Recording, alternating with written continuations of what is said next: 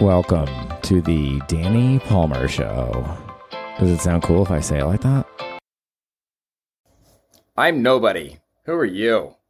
Are you nobody too? Then there's a pair of us. Don't tell. They'd advertise. You know.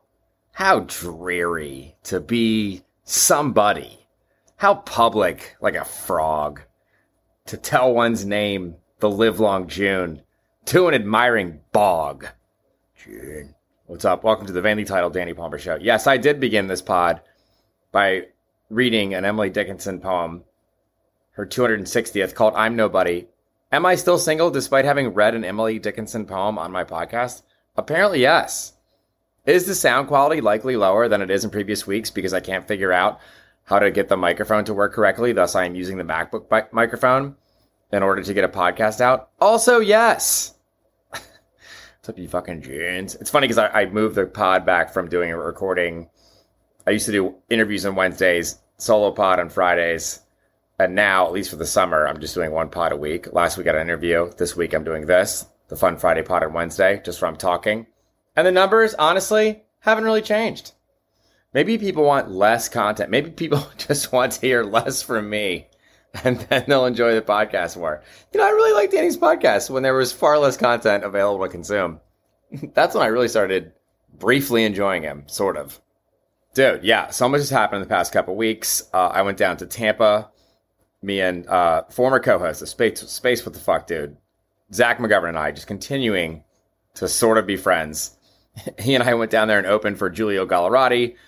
Um, Sky Grayson was on the show too. Everybody did great. Julio killed it. Headlining was really fun. So Side Splitters is like the comedy club in Tampa, and then they have this other second location just north of Tampa in this town, Wesley Chapel. It's like inside of a movie theater, which you know, as a comic, like, oh my god, I'm doing comedy in a movie theater. It was actually fucking sick, dude. I would do comedy in a movie theater 24 hours a day. It's fucking great. It's kind of cool. I mean, I guess because it's like stadium seating, some of the people are kind of far away from you, but I think it's fucking great. There's a huge stage. The people were engaged. It was funny. I could tell like 15 stories just from those uh, six shows that we did. There was this one lady in the audience on Thursday night. Her name was Amber, and she was pretty drunk. But she was like, it's like one of those debatable things where it's like, yes, this woman is drunk, but she's not being disruptive per se. Like if you engage with her as a comic, she'll respond to you, but she wasn't like, you know, being like out of control or I don't know. I kind of liked her. I was like, dude, Amber's sick. And then we did uh, two shows on Friday. Then we did two shows in St. Pete on Saturday. And we did another show on Sunday. And then on Sunday night, my former neighbors in Tampa came out. The whole family is like seven of them. It was just cool, you know, because I grew up down there.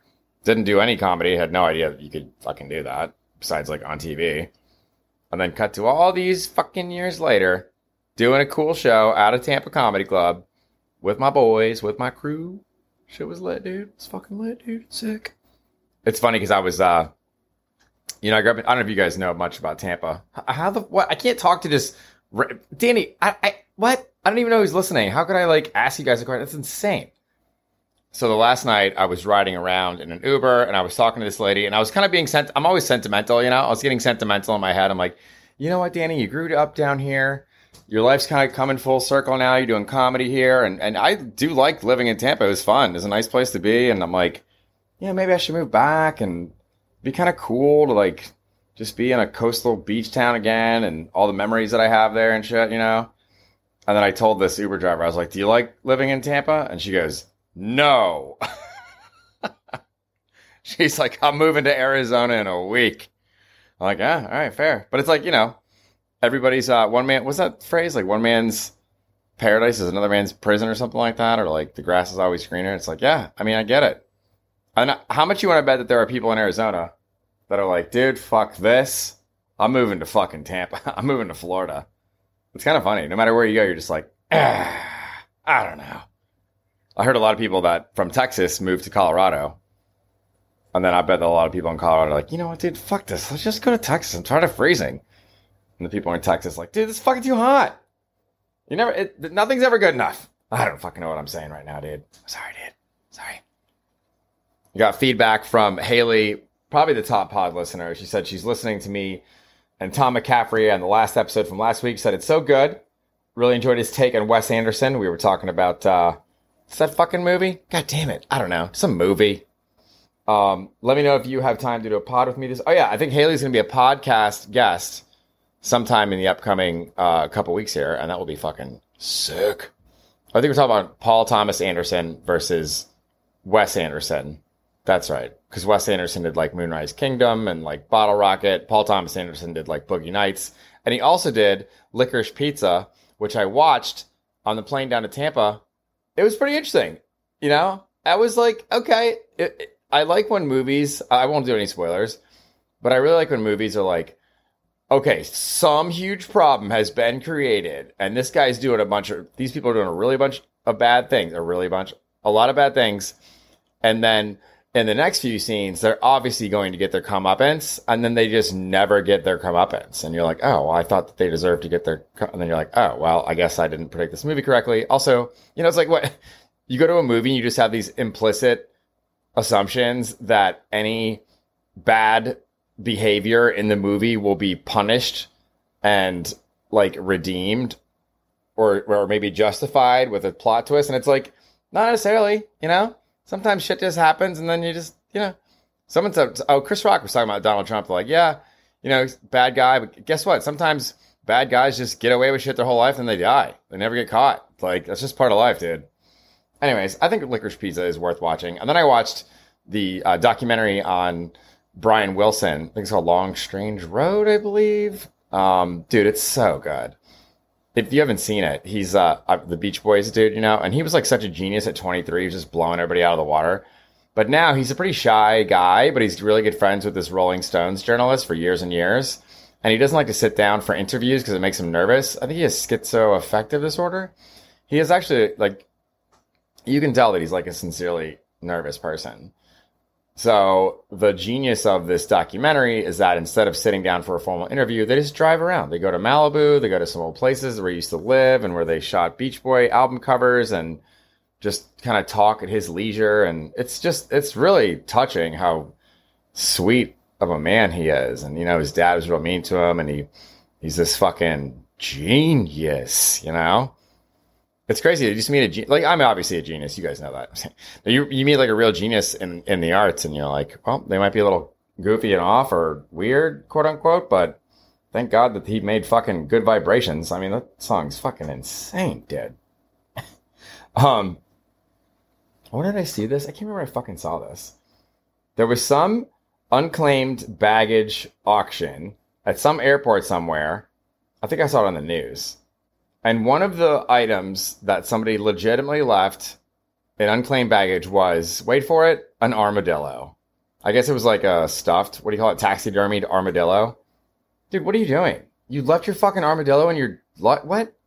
Are you running from the law? Are you running from the armadillo police? What are you doing, dude? Not armadillo police, you know what I mean. The fucking SPCA. I don't know. Just fucking, just ignore that part. I can't, dude, not every fucking sentence is gonna be amazing. Just fucking relax. Who are you yelling at? You're yelling at your listeners, your dwindling listeners, you piece of shit. Leave them alone. You're the one that sucks. All right, baby, but don't talk anymore because it strains my voice. Why would it strain your voice? It's my voice. Fair. Fair, fair, fair, fair, fair. Um, I was listening to uh, Dana Gould on whose podcast was he on? I think it was Conan O'Brien's, um, or maybe it was Marc Maron, and he said that his mother is 88 and she has dementia, and then he goes, "Christmas is a breeze." I guess because she doesn't remember any of the gifts.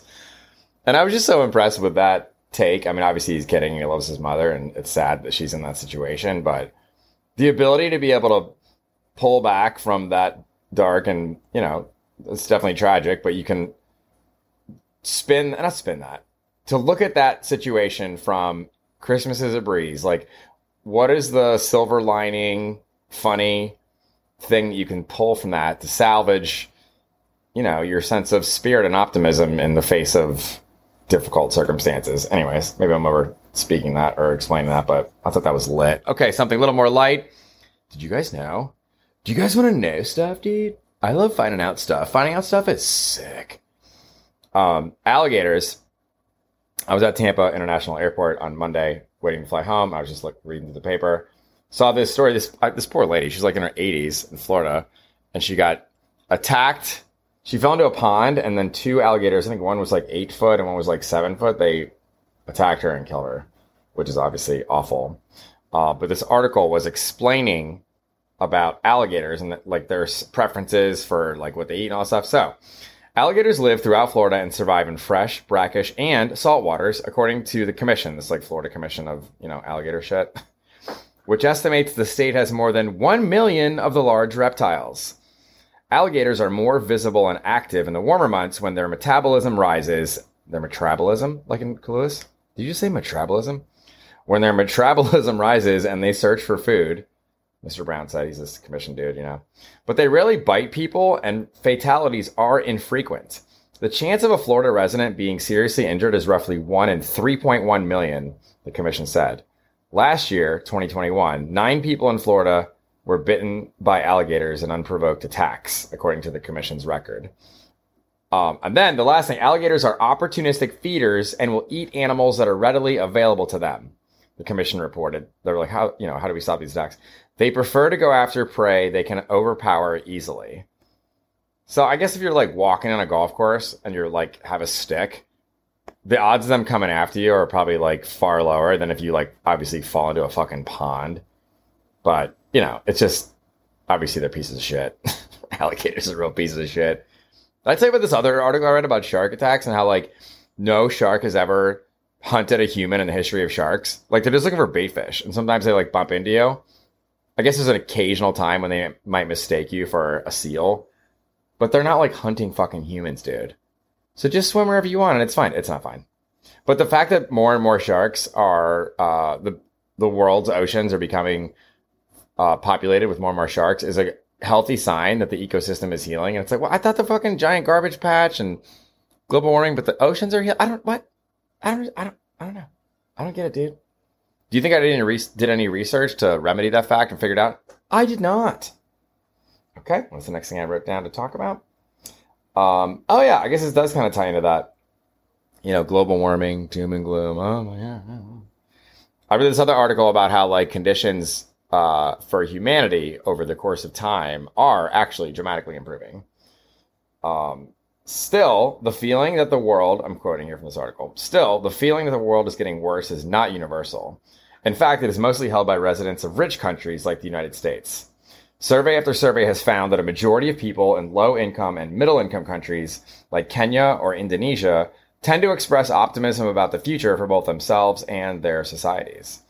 Such countries represent most of the world's population, suggesting that optimism is, believe it or not, the prevailing global mood. Optimism is the fucking prevailing global mood, dude. I just read back a sentence from an article and I added the F word to it, and that makes it my content. These countries, after all, are where those long term gains in health and well being are most pronounced. So, you know, I, I told that to a friend of mine. They were like, yeah, well, I think what they said is that if you're at the bottom rungs of society, the only place you can go is up. So they're optimistic that their lives will improve. Doesn't necessarily mean that they're happier than people in rich countries, but I don't know, man. You know, it's definitely true that people in America are always like, oh, sucks. And then you see these documentaries about people living in like cold, remote climates that just like tra- trap bears and shit, hunt and for animals and shit. Danny, have I ever constructed a sentence before in my life? But that those people are generally more happy because they're not in this fucking rat race, dude. They're not getting the rent jacked up a thousand fucking dollars. Although I did find a new apartment uh, a block south of here, so that's fun. And uh, dude, yeah, I live in the East Village. I did these fucking landlords in New York, man. Like, it's I just have this like troubled relationships because not troubled, but like the landlord for my building, the guy actually is super nice. He's very polite and respectful towards me, but the things that he's doing to me are fucking awful. Like they jacked up my rent a thousand dollars.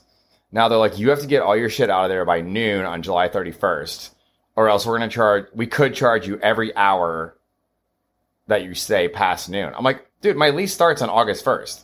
I can't go to the other apartment that I'm moving to and kick the dude out, break in, and be like, get the fuck out. Like, what am I supposed to do? I'm not gonna move my shit twice, dude. I'm not gonna move my shit into a fucking van, park it overnight, and then move. I'm probably gonna have to do that. but just like, can, can you give me a fucking 24 hour window? Can you start the lease on for the new tenant on August 7th? I know for a fact y'all haven't lease it yet because there's still people seeing the fucking apartment this week. Danny, this is too minu- too detailed of minutia, but I feel like that it's also broadly applicable, you know, because like the small shit. That's one thing I enjoy about podcasts. I'm like, oh, these minor problems in my life really bother me, and then you hear like other people have those same minor problems, and they're handling them too, and it's like, oh, it gives you kind of like inspiration that it's it's much more common. Everybody has small problems, you know. It's not just you. When you're alone, you tend to ruminate. Ah, oh, man, everything sucks.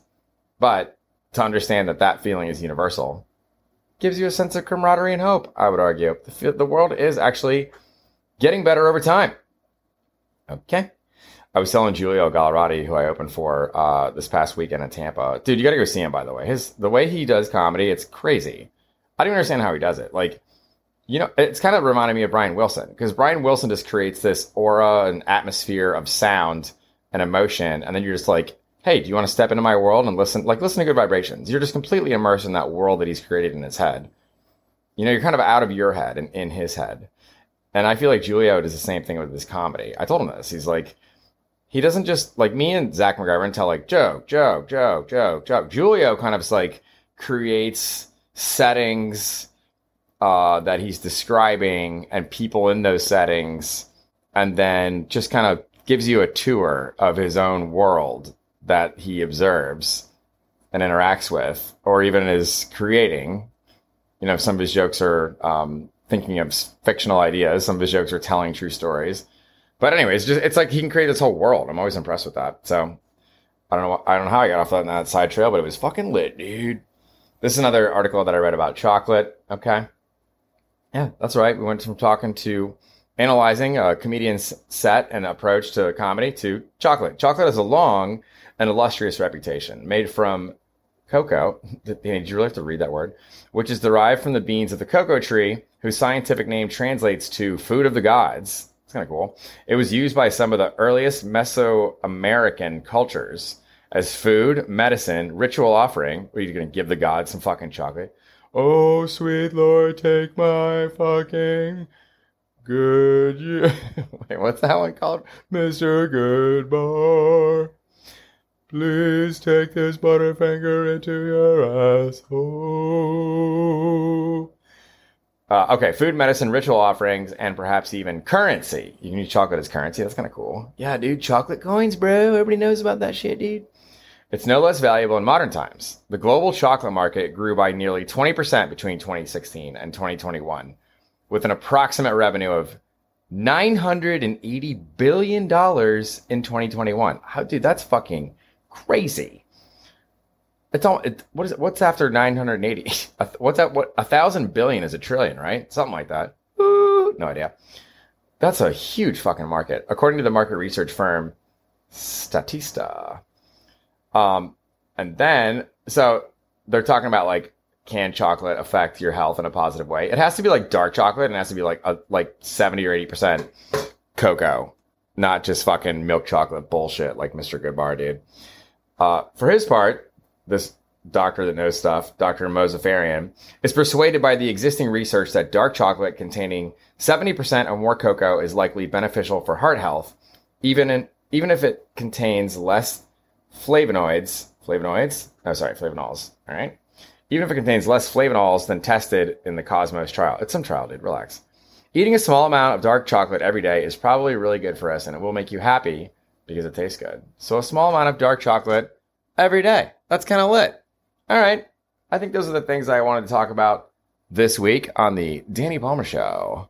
Thank you for continuing to listen, even though I've revised the format, but I think it's a good idea. I might be going to fucking Phoenix this weekend to the Tempe Improv with Ricky Velez. I don't know yet. I got to figure it out, dude. But this is cool that I get to do shit like that. I hope you guys have a fucking sick ass weekend, you dreams. Black Cat every Friday night, 9 o'clock. 172 Rivington on the Lower East Side. If you're in New York City, I got my fucking Instagram account back. Message me for like, just message. If you're like this really hot chick, just send me a message and be like, hey, Danny, I'm this really hot chick. And I just want to see if you want to like make out or like chill. And I'll be like, yeah, we'll, we'll come make out. And then we'll just like exchange information and then we'll just like make out and shit like that, dude. Suck. Okay. You're not making out with anybody. You're my fucking girlfriend. I can't do that fucking voice. Even though it's not my voice, it's my girlfriend's voice, but I just can't have her in the room. Because it's straining my fucking vocal cords. All right. Should I kill time for 13 more seconds so that the pod is 20 minutes long and people don't feel ripped the fuck off? Should I tell another Tampa tale, as it were? Nah. Good. All right. Thanks for listening. See you next week. Good. Can you say come in the podcast? Danny, you have a corporate job. You shouldn't be saying the word come, but I did. Come.